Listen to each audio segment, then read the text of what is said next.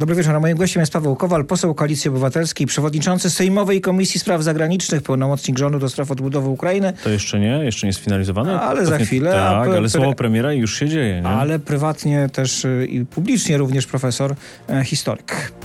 I zacznę od pytania, czy uczniowie powinni się uczyć o ludobójstwie na Wołyniu?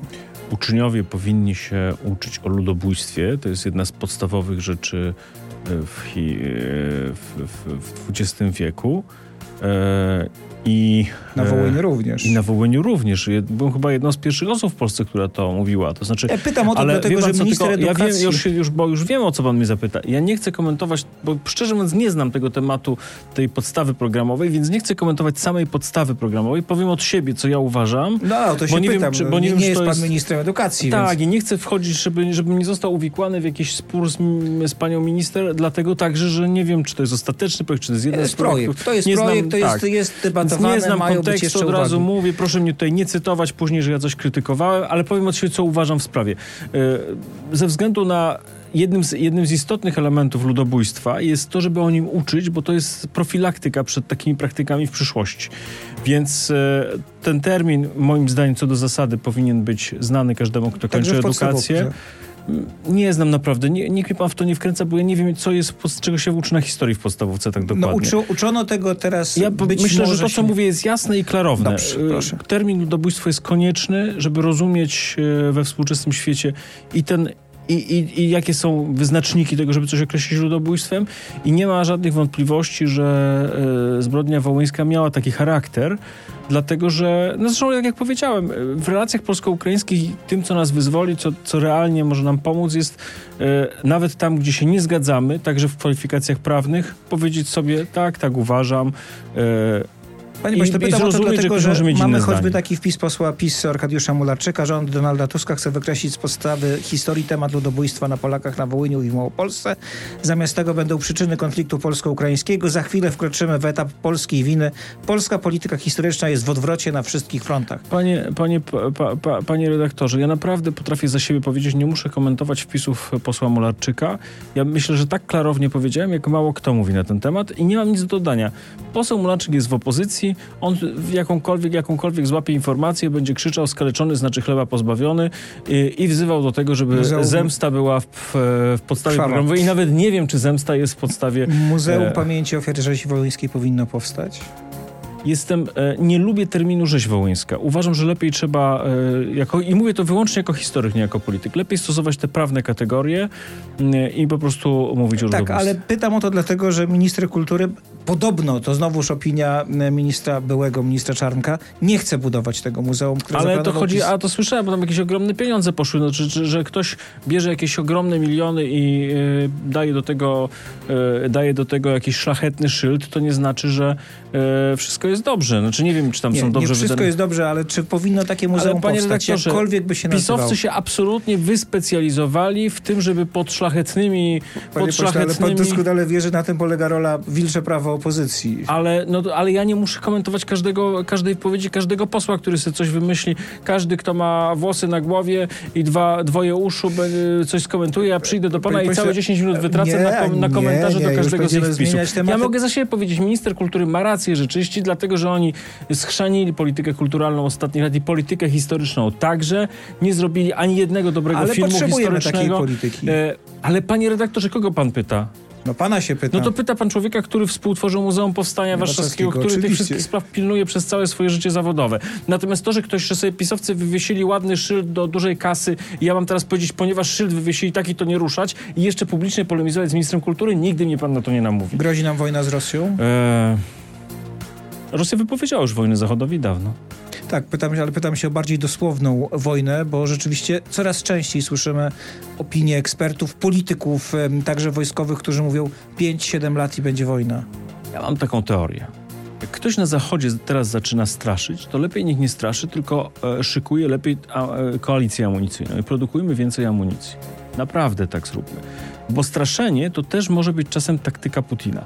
W Polsce ma sens to powiedzieć, więc powiem panu, że mnie bardzo niepokoi, e, bardzo niepokoi działanie Putina w ostatnim czasie.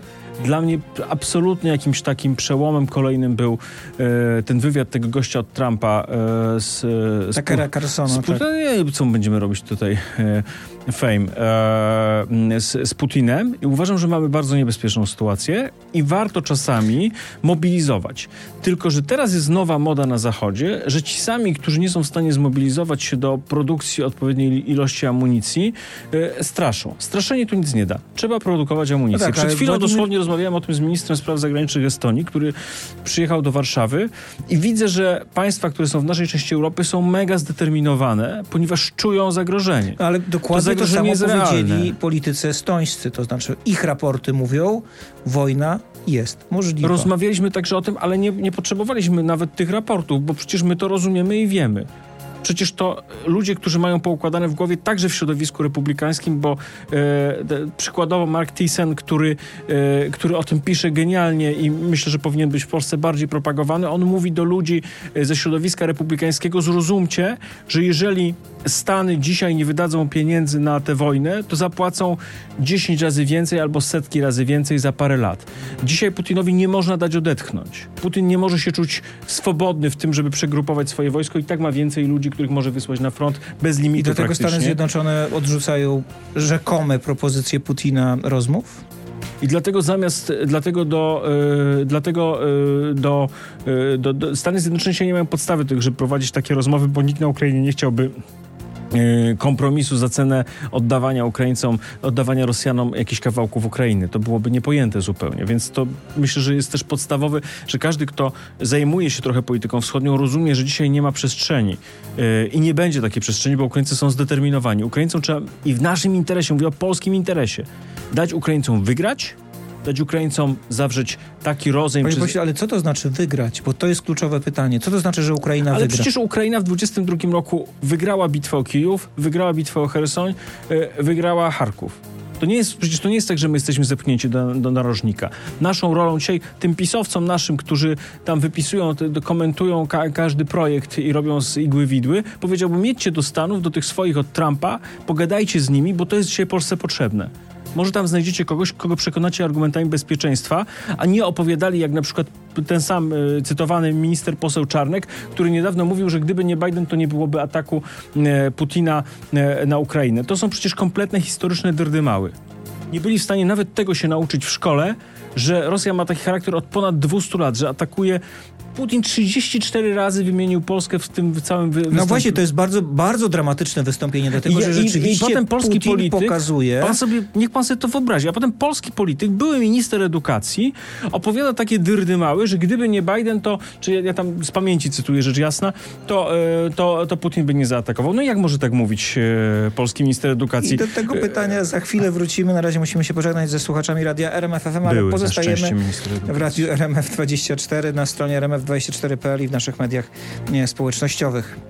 A ja przypomnę, naszym gościem jest Paweł Kowal, poseł Koalicji Obywatelskiej, przewodniczący Sejmowej Komisji Spraw nie, Zagranicznych. To przemówienie Putina, ja bym do niego na chwilę, czy ten wywiad, on był bardzo dla Polski niewygodny, bo rzeczywiście Polska tam występuje jako główny przeciwnik. Co więcej, padają tam takie słowa, no, przerażające, jak się zna Rosję, bo on mówi, jeśli Polska i Łotwa nas nie zaatakuje, to my nie zaatakujemy. Ale ja przypomnę, w historiografii rosyjskiej Rosja nigdy nikogo nie zaatakowała pierwsza, zawsze najpierw był atak. Zaatakowała Tam Rosję jest, również tam jest Ukraina. poważniejsza sprawa, że widziałem w wielu komentarzach takie coś, że Putin to jest taki dziadzio, który zaczął gadać o historii. To chcę powiedzieć wszystkim, którzy tak są. też, przy Ukrainie którzy chcę powiedzieć ta, wszystkim, którzy tak myślą. I Stalin, i kolejni przywódcy, i sowieccy, i później tego trzeciego putinowskiego imperium na czele z Putinem, kiedy mówią o historii te swoje dyrdymały i bajki, to oni to mówią w pewnym konkretnym celu. Pół roku żeby przygotować, żeby przygotować jakieś nowe, dziwne rzeczy. Dokładnie. Żeby przygotować nowe ataki, nowe akty agresji. Bądźmy, na poważnie weźmy to wszystko.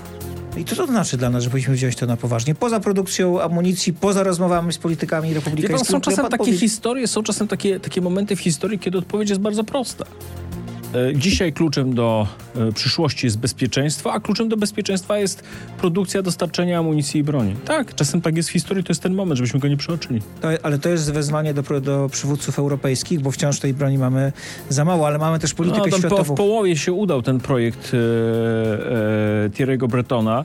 E, I moim zdaniem to jest już jakiś sukces. I mówię to zupełnie poważnie, bo e, choćby w, ostatnia wizyta Donalda Tuska w Paryżu, w Niemczech, jest to, jest to też e, mobilizowanie głównych państw europejskich do tego, żeby produkowały. To nie wyjdzie z tego taka, jak to się mówi, autonomia strategiczna, że będziemy całkiem niezależni od Stanów, bo to tak się szybko nie zrobi, ale w tym kierunku coś tam uczynić można i pewne kroki m, są już uczynione. I dzisiaj rolą polskiego, po, polskich politycznych, liderów politycznych jest doprowadzić do tego, żeby zmobilizować yy, Unię Europejską. Do Unii Europejskiej zaraz wrócimy, ale wspomniał Pan o Stanach Zjednoczonych. No dobrze, możemy mobilizować Stany Zjednoczone, możemy się starać. A co jeśli Trump wygra? No to dalej będzie istniał świat. No to dalej... będzie istniał, ale czy pana zdaniem to jest rzeczywiście, panie pośle, pewne, że Trump ale zmieni politykę? że my nie jesteśmy od tego, żeby siedzieć i la, la, labidzić po studiach telewizyjnych i radiowych.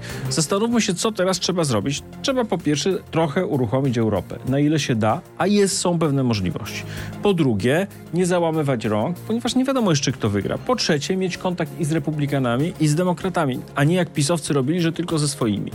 Po czwarte... No, ale to wypowiedź Donalda Tuska nie pomaga w relacjach z, z republikanami. Ale od razu pomaga pomogła. Widział pan, jaka była reakcja? A jak, a jak Ale inaczej to nie, nie sądzi pan chyba, że absolutnie, po wypowiedzi Donalda Tuska tak absolutnie się Absolutnie pomogła. Nagle się zaczęły... Po pierwsze się niektórzy obudzili w Senacie i nagle były inne wypowiedzi, bo zrozumieli, że to za grubo poszło.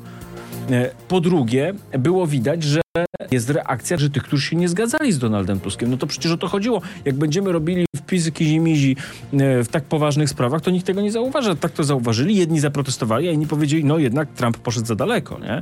Jednak no to tak, jest ale jeszcze jest zerwanie... reprezentantów, która musi zagłosować i tu I, nie ma pewności. I, I bo to w ogóle w polityce jest tak, że nie ma pan do, do niczego pewności. Jak pan chce mieć pewność, to trzeba wybrać inny, inną Inny robotę. Dlatego nie? ja nie jestem politykiem. No właśnie, ale u pana też nie ma pewności. My tak, takie rzeczy robimy, co to nie ma, co to tej pewności jest niedużo, bo w ogóle w życiu nie ma do wszystkiego stuprocentowej pewności. E, ale zatrzymajmy się jeszcze na tym Trumpie. A może trzeba zrobić tak, że po prostu PiS będzie obsługiwał e, republikanów i Trumpa, a wy będziecie obsługiwać demokratów. Trzeba zrobić wszystko dla bezpieczeństwa Polski. To, co mówi Donald Tusk, to jest nasza linia. I to jest nasza poważna linia. Nie będzie czegoś takiego, jak było wcześniej. Zapisu, że jak wygrywał Biden, to ci go nie chcieli uznać. No niech pan sobie porówna. No, to, to wariowanie. Jak wygra Trump, to będziecie to uznawać. Będzie też... No chyba pan szacuje jak inaczej, no. No przecież, że tak. Jak ktoś zostanie prezydentem Stanów Zjednoczonych, to będziemy pracować z nim, z jego otoczeniem, będziemy e, perswadować, będziemy przypominać Reagana, będziemy e, używać wszystkich możliwych środków. Czasem będziemy mieli, czasem będziemy nie mieli, czasem będziemy ostrzy. No na tym polega perswazja w polityce. Po to jest polityka, żeby uniknąć gorszych sytuacji. Wspomniał pan o Unii Europejskiej, o Francji i o Niemczech, ale tam też mogą się wydarzyć dziwne rzeczy, szczególnie Francja jest tutaj miejscem, no, w którym też przyszłe wybory są wielką niewiadomą. A pan jest publicystą katolickim, to pan wie, że na tym świecie nie ma czegoś takiego, że będzie idealnie i, nic się Grzech nie wydarzy. Był, ale to no wie pan, to, ale to jest antropologiczny fakt. W środę popielcową warto go przypomnieć, nie? Nie będzie nigdy idealnie. Musimy uważać na sytuację w Polsce przede wszystkim, bo to jest nasz ogródek. Popatrzeć, co się dzieje, w, na, co, co się dzieje na przykład w, w, w, naszej debacie wewnętrznej. Patrzeć na sytuację w Niemczech. Tam jest ryzyko wzrostu AfD. Tam trzeba jeszcze no tam może więcej... po raz pierwszy wyjść w landowych wyborach w i wygrać. W landowych tak, w federalnych chyba nie. Byłem niedawno parę dni w Niemczech i się tego nasłuchałem i przyjrzałem się z, z boku i widzę, że w federalnych chyba nie, ale trzeba być uważnym. I widać, że nasza perswazja na przykład do posłów do Bundestagu, do wielu posłów do Bundestagu dała efekt. Urząd kanclerski jeszcze wiadomo, jak już muszą, to coś zrobią, ale dzisiaj ich zaangażowanie w tę wojnę jest znacznie większe niż było na początku. Idę teraz do Francji. To samo z Francją. Tam przed każdymi wyborami jest ciężko. Od kiedy pamiętam wybory we Francji... To jest oczywiście e, wielka pamięta niewiadoma, pan takie ale wybory... sondaże teraz pan... są jeszcze gorsze niż były wcześniej. Czy pamięta pan chociaż jedne wybory we Francji za naszego życia? Mniej więcej jesteśmy równolatkami, żeby było coś pewnego nic tam zawsze, ale na szczęście tam prawie zawsze wychodzi na w miarę dobrze potem. No więc tak czekamy. Zazwyczaj wychodzi w miarę dobrze, ale teraz rzeczywiście Marine Le Pen i mm, Front Narodowy rośnie w siłę. To nie jest... Róbmy to, co do nas należy, na co mamy wpływ. Róbmy to, co do nas należy, na co mamy wpływ. Nie mamy wpływu na to, jaki będzie wynik wyborów we Francji. Natomiast mamy wpływ na to, żeby przekonać e, instytucje unijne do uruchomienia przemysłu, do uruchomienia produkcji, do tego, żeby się umieć obronić w razie czego. I mamy wpływ na to, żeby potępiać, piętnować i odsuwać wszystkich, którzy współpracują z Putinem. Putin nie jest partnerem dla polityków europejskich. I pana zdaniem to się już zmieniło? Nie będzie już więcej partnera?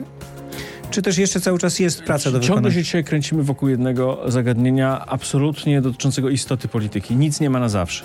Jak ktoś w polityce myśli, że ma coś na zawsze, to się szybko e, przejedzie. Nie, nie zmieniło się, bo zawsze się trafi jakiś Orban albo jakiś inny przywódca, który będzie szukał taniego zysku, poklasku i będzie gotów kosztem innych e, się bawić. Przejdźmy do Ukrainy. Tam wróciła ewidentnie polityka.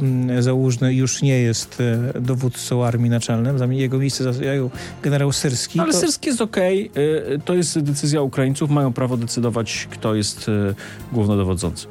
No ale mamy też sytuację, w której wydaje się jednak, że na froncie jest impas, to znaczy raczej silniejszą stroną w tej chwili są Rosjanie. Nie zauważyłem, jest równowaga w ostatnim roku. Potrzeba im pomóc, żeby próbowali to przełamywać bardziej niż w ostatnim Ale roku. broń to jedna rzecz i pan już o broni y, powiedział bardzo mocno, panie pośle, ale potrzebują jeszcze są ludzie. Potrzebują do tego jeszcze dwóch czynników, przynajmniej, to znaczy sprawnie przeprowadzić e, mobilizację, kolejną, e, kolejną fazę na którą mobilizacji. prezydent Zełański cały czas nie może się zdecydować. Pewnie będzie musiał się zdecydować, dlatego że to jest bardzo ważne. I drugi element, na ten drugi mamy większy wpływ, to jest dostarczyć im jakąś broń. Chodzi o rakiety dalszego zasięgu, e, na przykład e, ze Stanów czy z Niemiec. E, I to jest nasze zadanie, i tym się zajmujemy też jako polscy politycy, jeżdżąc i rozmawiając. Nie jest żadna tajemnica, o tym się mówi. Mm, Tak, żeby oni mogli razić cele strategiczne, czyli na przykład magazyny e, z, z, z paliwem potrzebnym do prowadzenia wojny, e, pra, produkcję... mogli przerzucić część wojny na teren Rosji. No już to robią powoli. Tak. To, I- to żeby, też nie było żeby tak ruszyć oczywiste. front na korzyść strony ukraińskiej, trzeba te dwa elementy dołożyć do tego wszystkiego, co jest bazowe, czyli ta pomoc, która poszła z Unii, ta, która mam nadzieję pójdzie ze Stanów. No ale sam pan wspomniał, że bazowo jest również mobilizacja. To jest bardzo trudny politycznie moment dla Jak jest prezydenta. wojna, no wie pan, no trudny, no ale to znowu, no polityka w ogóle, każdy dzień nasz jest trudny, a jak ktoś jest prezydentem Ukrainy w trakcie wojny, to jest bardzo trudno, więc jak ja widzę prezydenta Załęskiego, a dość często go mam okazję oglądać, to widzę po prostu zmęczonego, dzielnego człowieka, który sobie radzi w bardzo trudnej sytuacji. Tak, prezydent e, Załański, jeśli nie popełni błędów, bo, bo na razie przecież nie skończył urzędowania, ale za to, co do teraz zrobił, wejdzie do historii jako jeden z bohaterów wolnego świata. Wejdzie- Ale bardzo zmęczonych bohaterów, bo, bo on ma po prostu bardzo ciężką robotę. No i prawdopodobnie odwołany przez swoich współobywateli, bo to poparcie dla niego jest silne i stabilne, ale spada. Nic nie jest wieczne, ta wojna się skończy. Wybitni politycy, jak Winston Churchill, przegrywają także po, zwycięskich, e, po zwycięskiej wojnie. Więc i to może być, wszystko może być, bo będą wybory, będzie Tak, a demokracja. Nobla inny- z literatury, to wiemy oczywiście, Tak jeśli może chodzi o być, nie? Winstona Churchilla. Ale wrócę jeszcze do pytania o Ukrainę. Pana zdaniem Ukraińcy, wspomniał pan o tym, że nie są gotowi na jakiekolwiek rozmowy, nie chcą rozmów, mm, ale też widać zmęczenie w tym społeczeństwie. A jak ma być inaczej? A wie pan, co będzie po wojnie? Przecież to jest społeczeństwo, w którym zdecydowana większość e, e, Ukraińców mówi, że odczuwa traumę wojenną, że odczuwa, że stracili kogoś bliskiego. Tam codziennie tak minimum 100, 100 parę dziesiąt osób ginie. E, Tam jest 300 tysięcy na froncie. Tam, to, to jest, tam 7, z 7 milionów ludzi wyjechało, kobiet i dzieci. I wielu z nich nie Dziś, wróci. dzisiaj jest napięcie związane z prowadzeniem walki. Jest adrenalina. Taka polityczna adrenalina także. A to się przecież zmieni.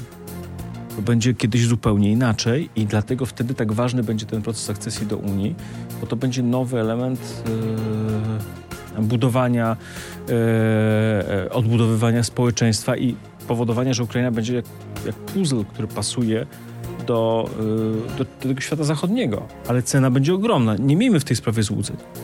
Panie pośle, ja po to pytam także dlatego, że mm, pojawiają się bardzo ostrożnie, to jest oczywiste w, w sytuacji wojny w Ukrainie, takie sugestie polityków ukraińskich, że jakieś ustępstwa byłyby możliwe wobec Rosji. Ja nie słyszę takich sugestii, na pewno nie terytorialne. Panie redaktorze, niech to, wy potem robicie takie wycinki, takie kawałeczki, nie? No to, na To zróbcie taki, zróbcie taki kawałeczek o tym, że nie może być precedensu w Europie Środkowej odnośnie do żadnego państwa, że siłą Rosja albo ktoś inny zmienia granice. Dla Polski, to dla Polski, dla naszego bezpieczeństwa byłby fatalny precedens. To jest coś najgorszego, co się może zdarzyć. Można rozmawiać o polityce, można rozmawiać o różnych rozwiązaniach w sferze bezpieczeństwa. Czyli nie dwie- będzie Mińska 3, pana zdaniem? ale nie może Mińsk być? 3 i legalizacja zaborów dokonanych siłą to jest dla Polski najgorsza możliwa wiadomość. Przecież to może uruchomić cały łańcuszek różnych żądań, e, kontrowersji historycznych. Przecież cała mądrość wielu pokoleń Polaków i Solidarności zasadzała się, Jana Pawła II, zasadzała się na tym, że granice zostają, nie ruszamy, bo próba zmieniania granic siłą poza prawem międzynarodowym w naszej części świata zawsze wywoływała wojny i wywołała tragedię całych pokoleń. Myśmy za to za dużo zapłacili, żebyśmy mogli dzisiaj sobie siedzieć w radio RMF na spokojnie i, i prowadzić dywagacje, a niech Ukraińcy tam kawałek oddadzą. Jak dzisiaj wymusimy, kto komuś to do głowy przyjdzie w ogóle, wymuszać na Ukraińcom Takie sugestie się pojawiają, uczciwie trzeba powiedzieć. polski polityk na to musi powiedzieć twardo, krótko, nie, nie, nie. I tu nie ma zabawy.